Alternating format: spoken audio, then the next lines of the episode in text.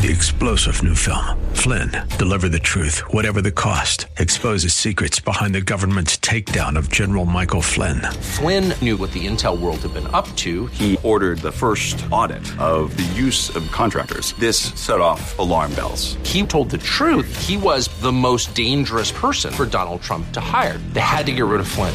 Flynn, deliver the truth, whatever the cost. Available now. Watch it today. Go to salemnow.com. Salemnow.com. What makes up a Christian if you were to lay out the characteristics? Well, let's talk about that next.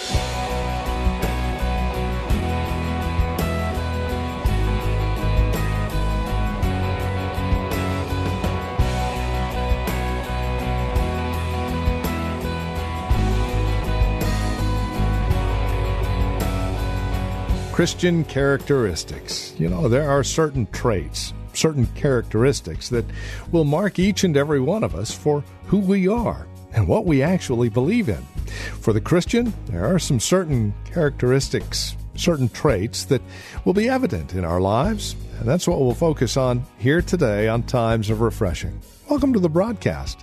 From the Well, a Christian community here in Livermore, California, we would invite you to join us today as we take a look at the Christian characteristics.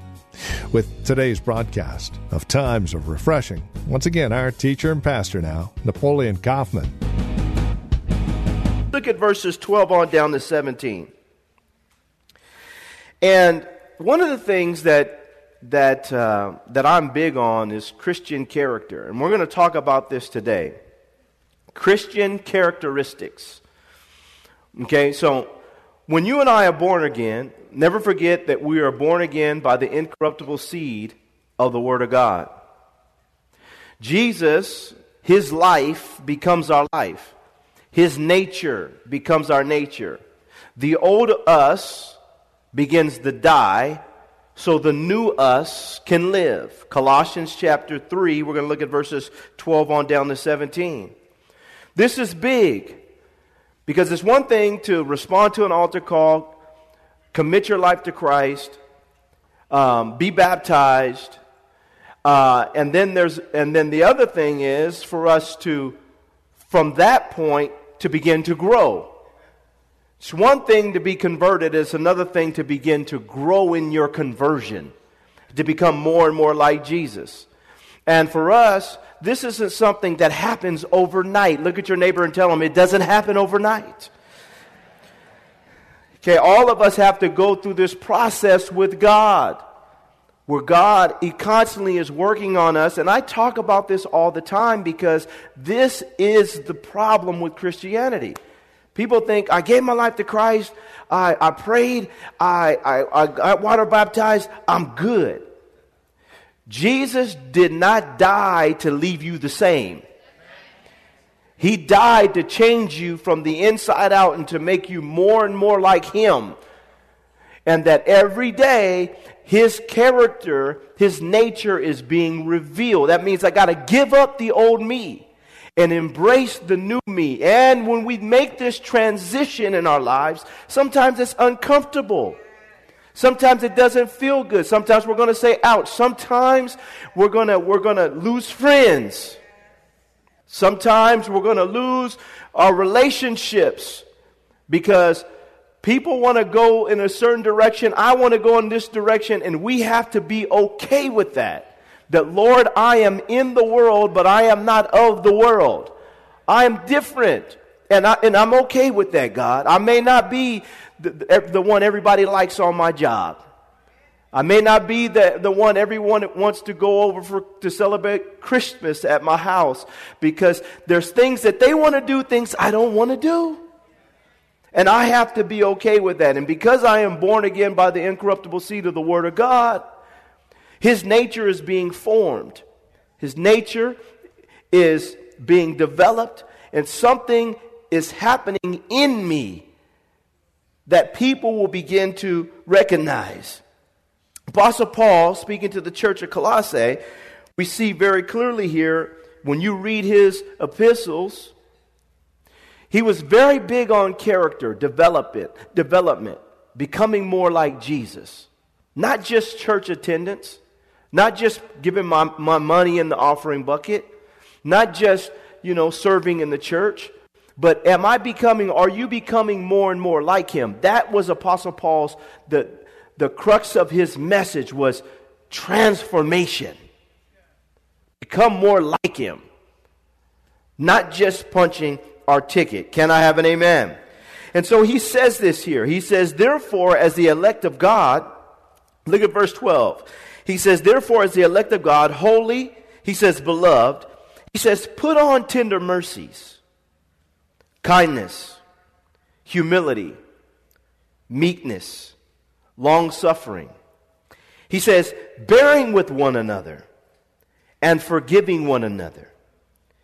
If anyone has a complaint against another, even as Christ forgave you, so you also must do. He says, But above all these things, put on love, which is the bond of perfection. And let the peace of God rule in your hearts, to which also you were called in one body, and be thankful. He says, Let the word of Christ dwell in you richly in all wisdom teaching and admonishing one another in psalms and hymns and spiritual songs, singing with grace in your hearts, he says to the Lord. And whatever you do, somebody say, whatever you do. He says, and whatever you do in word or deed, do all in the name of the Lord Jesus, giving thanks to God the Father, he says, through him. Verses 12 and 13 are great because I think that from a relational standpoint, if we're going to, as men and women of God, if we're going to establish relationships, maintain relationships, these are character, we're going to see in these verses character qualities that we have to grab a hold on of and, and not let go. He says here in verse 12, therefore, as the elect of God, holy and beloved, put on tender mercies, kindness, humility, Meekness, he says, and long suffering. He says, bearing with one another and forgiving one another. If anyone has a complaint against another, even as Christ forgave you, so you must also do. He says, so you must do. He says, tender mercies. This word tender mercy is tied to compassion. There's people that are in our lives that are in the church. There's people that are in our lives that are, that are not in the church. And we can never allow self righteousness to get a hold of our heart that we forget that we were once in their situation and in their condition. We have to also always be mindful that when you're looking at people that are not saved and when you're looking at your brothers and sisters in Christ, no one in this room is perfect. Every room, everyone in this room needs tender mercies. They need compassion. Now, let me say this. It doesn't mean tender mercies and compassions doesn't mean that you just put up and tolerate with, with mess all the time. Can I have an amen? Now, and let me say this. I was thinking about this. I was thinking about this. You know, oftentimes people feel as if they're being attacked when they're being corrected. Just because you're being corrected doesn't mean you're being attacked. You know, we start using, it's a shame that we've taken this word bully and attack and we've, we've, we've so perverted it that it doesn't have the sting that it once had. Because anytime you even try to just try to correct a person, you're bullying me. No, I'm telling you, you need to stop. That's not bullying. That's, that's saying you, you, you can't do that. You know, and so what happens is, for all of us, we want to have tender mercies towards people. We want to have compassion, We want to have understanding. But on the flip side, we also have to be people that are willing to be corrected. And understand just because you're being corrected does not mean that you're being attacked. It just means that, hey, no one in this room is perfect. We all need to change, so let's help each other a little bit. Can I have an amen? But having tender mercies is important. It's important for all of us as saints, and it's the character of Christ. Jesus looked at people that were in a tough situation, and he helped them get out of their condition and situation. He saw their need. He looked beyond their faults and saw their need. He brought them to the place of understanding when it, in, return, in, in regards to their condition. And all of us need this in our lives. Every single one of us has blind spots. We need tender mercies. We need God. We need people. We need people to come alongside of us, and we need God ultimately to help us to overcome in those areas. And we all have to be able to see the rough edges and say, How can I help this person with their rough edges without bringing condemnation, without being in a position where we feel like we're better than somebody else? It's just a matter of, Hey, you help me, I'm going to help you. Can I have an amen, y'all? This is what we need in life tender mercies. We need that level of compassion to do things with compassion, with a passion that we are passionate about people, we see their condition, and we're willing to help them. And Apostle Paul is laying this out. He says, Put on tender mercies. Then he says, kindness. I talk about this all the time. Some of the meanest people you'll meet is Christians. They're not kind at all. And I meet, I met some. And I tell you, I've said this all the time, but some of them are mean as a snake. And then they'll try to give you a track. And then we'll want to lay hands on you and everything else. Kindness. Now, kindness doesn't mean, now listen to me, saints, that kindness doesn't mean that you're always, you know, you're going to come off, you know, real soft and everything, you know. I'm not, that's not what the definition of kindness from a Greek standpoint is all about. And for us, we want to be uh, individuals that know that, that, that, uh, that when it comes to kindness, it is a strength that is an action. And let me say this. Let me say this about kindness. And I say this all the time to you. Kindness is revealed by a person giving a, an individual what they need when they need it, the way that they need it. And sometimes that's telling a person, telling the person a tough thing, but doing it in such a way that the person doesn't feel like you feel like you're better than them. We have to learn to be kind as we go through life. It doesn't mean that we're weak. We're going to get to meekness here. Meekness is not weakness. Meekness doesn't mean I just let people just walk over me.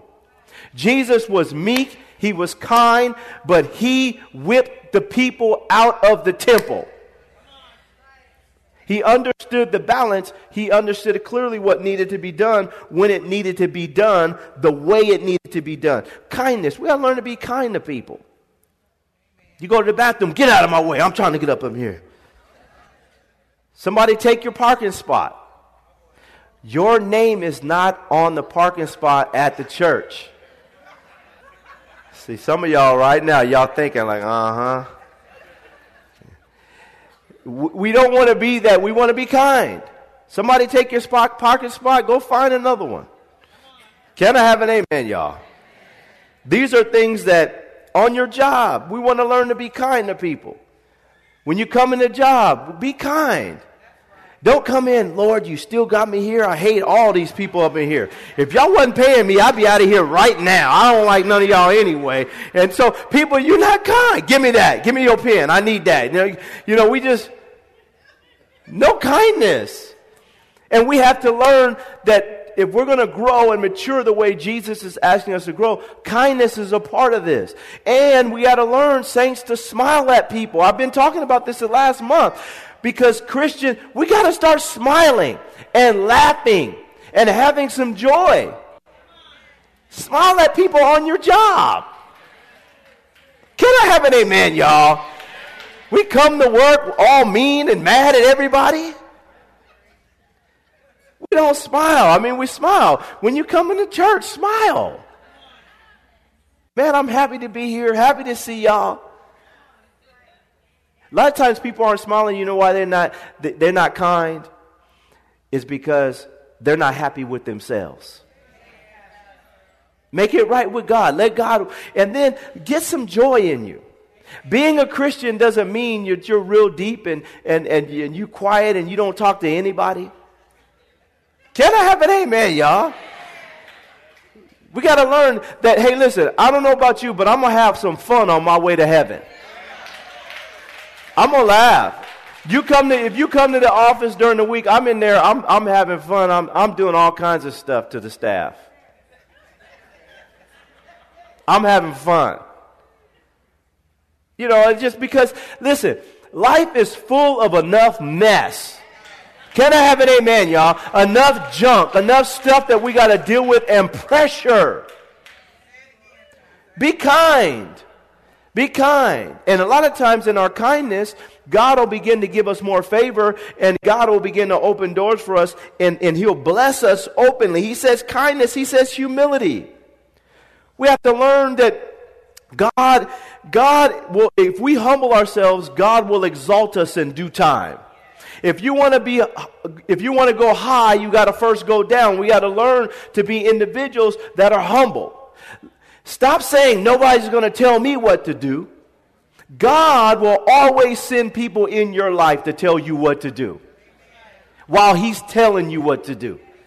And it's okay to have people, we have to learn to be humble. You don't have to know everything. You don't have to be the first one to speak. You don't have to be the, the one on the stage. You don't have to be the, the, the, greatest thing. God resists the proud, but He gives grace to the humble. I want more grace on my life. Can I have an amen, yo? I'm feeling this right now. I want to have more grace on my life. I want grace to overtake me. I want grace to overcome me. I want grace to overtake this church, every person under the sound of my voice. But there's no way God is going to exalt us if we are not humble. That we don't have to be the one to speak up first in the meeting. I don't have to be the one that, that's, you know, and, and God has a way of taking you and hiding you in his quiver until he knows your character is ready to pull you out so he can shoot you out into something great for his glory. We have to learn that as men and women of God, the humility is a strength. That I am completely and utterly dependent upon God. I need God in my life. And I will respond to God's delegated authority in my life because I know that all power comes from God and all authority comes from God. I'm willing to submit to that. And God use us because God is looking for humble people. See, that's the problem. The devil, he got, he got lifted up with pride. The devil was beautiful. He was, Satan was created with all kinds of pipes and instruments. He was a walking instrument. He was beautiful. He was splendid. He was chief. He had it all, and he, and he was right there, right before God. And he got so enamored with himself that instead of appreciating the position that God had placed him in, he started looking at God's position. And he got iniquity and pride was found in his heart. And he started getting lifted up within himself. And God ran him out. And it's the same thing. The devil does the same thing to us all the time. He doesn't get us, he doesn't want us to value humility. Humility doesn't mean you're a walkover and you're just a, a doormat to people.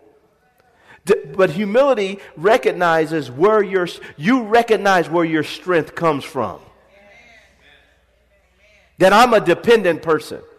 We t- we've taught our kids to, to, not, to, value, to not value humility and dependency.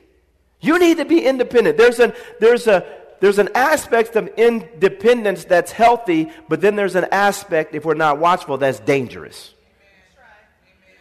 That man, I'm, that I'm dependent upon God. God has placed people in my life that, that, I will, that I'm connected to. I'm not going to cut off my connection with my parents and cut off my connection with my friends, cut off my connection with my church, cut off my, because I think I'm somebody now. I want when I and I, I was talking to you guys about this a, a, while ago, and I've been processing this as I'm as I'm getting ready to write this book, and I'm working on this book. Is that God is a generational God? Let me share this with you. God is a generational God. He's the God of Abraham, Isaac, and Jacob. So he thinks generationally, God does. We have to stop thinking that we're somebody just because we made ourselves somebody. There are people that went before you that prepared the way for where you're at right now in your life. Can I have an amen? And I want my kids, me and my wife were talking about this the other day. I want my kids to always remember that, hey, if daddy can do something to help position you so that you can have a better life, then, then be thankful, be grateful, celebrate that, rejoice in that. Be grateful, man. My dad or my mom, they, they, they position me. My mom, she prayed for me. My mom, she blessed me. That whatever blessing that they bring into your life, be grateful. Stop trying to cut it off. I'm going to make a name for myself. No, the name on the back of your jersey is Kaufman. And it's always going to be Kaufman. So be grateful. Can I have an amen? Can I have an amen, y'all? Be grateful for the people that helped to position you there. It's a sign of humility. It's a sign of humility. That, man, I can rejoice in the people who went before me. He says humility, meekness. We talked about this. Meekness is not weakness, it's strength under control, long suffering. He says, bearing with one another and forgiving one another. If anyone has a complaint against another, even as Christ forgave you, so you also must do. Verse 13, I love this because now he's talking about how to manage the relationships on a deeper level. For all of us, we have to learn how to bear with one another. Long suffering, bearing with one another. Because why? Because we're a part of this great big family called the church. And there's things that people in the family they're going to do to get on your last nerve. we have to learn to bear with one another. That there's times that, man, I'm tired of this person right now. They're getting on my last nerve, man. Were you going to go to church? Yeah, I'm going. What if you see him? I'm going to hug him. But aren't they getting on you? Didn't you say you mad at them? I'm mad at them, man.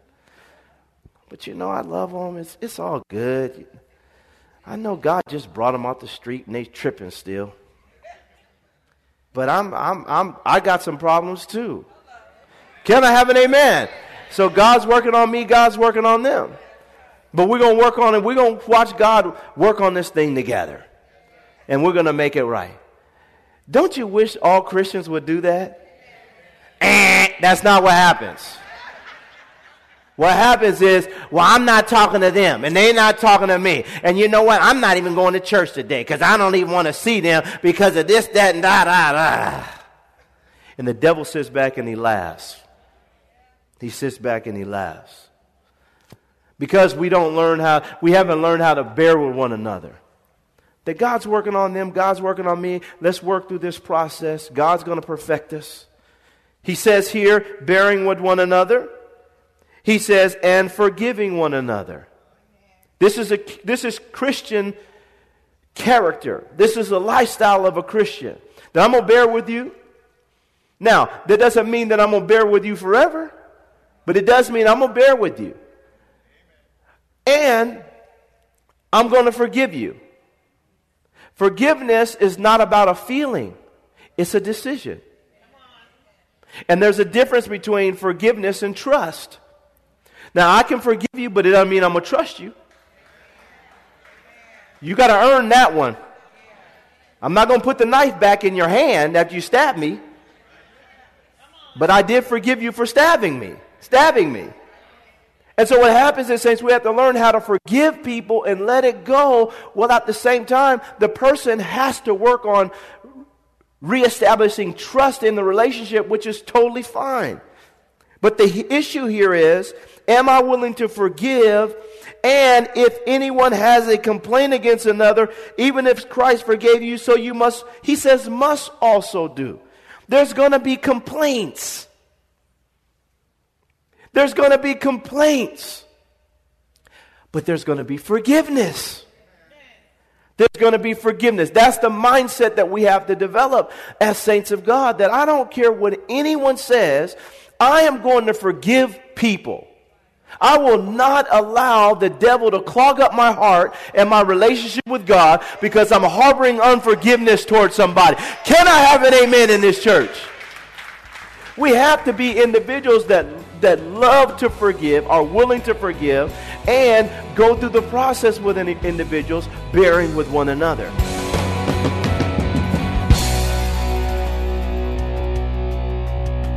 Well, thank you for joining us for Times of Refreshing with our teacher and pastor, Napoleon Kaufman. This program is the production of the Well Christian Community. And we pray today's broadcast has blessed you and has encouraged you in Christ. If it has, would you take a moment and let us know? There are several ways that you can contact us. First, by mail. The Well Christian Community. Address your envelope to 2333 Nissen Drive. That's here in Livermore. The zip code is 945 51. You can also stop by our website, learn more about us, and drop us an email. TheWellChurch.net. That's TheWellChurch.net. And then, of course, by phone, 925 292 7800. That's 925 292 7800. As you visit our website, don't forget to look for the link to our Facebook page. And if you're on Facebook, simply search The Well Christian Community. You can even follow Pastor Napoleon on Twitter with the address at Napoleon Kaufman, all one word. Until next time, may Jesus Christ be highly exalted in your life and may he bring you a peace that passes all understanding.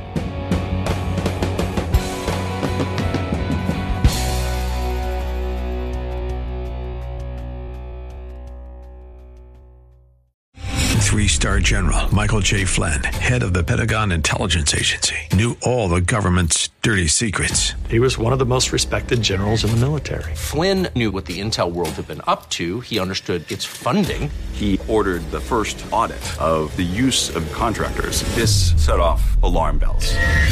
The explosive new documentary, Flynn, Deliver the Truth, Whatever the Cost, uncovers the facts behind this scandal. Flynn told the truth. He was the most dangerous person for Donald Trump to hire. I find out the worst enemy that I'm going to face in my life is right here in America. They took my assessment and they wanted me to change it. And I was like, I'm not changing it. They had to get rid of Flynn with in depth interviews, archival footage, and never before seen personal records of the man behind the headlines. I just felt like I was drowning. Flynn, deliver the truth, whatever the cost. Available now. Watch it today. Go to salemnow.com. Salemnow.com.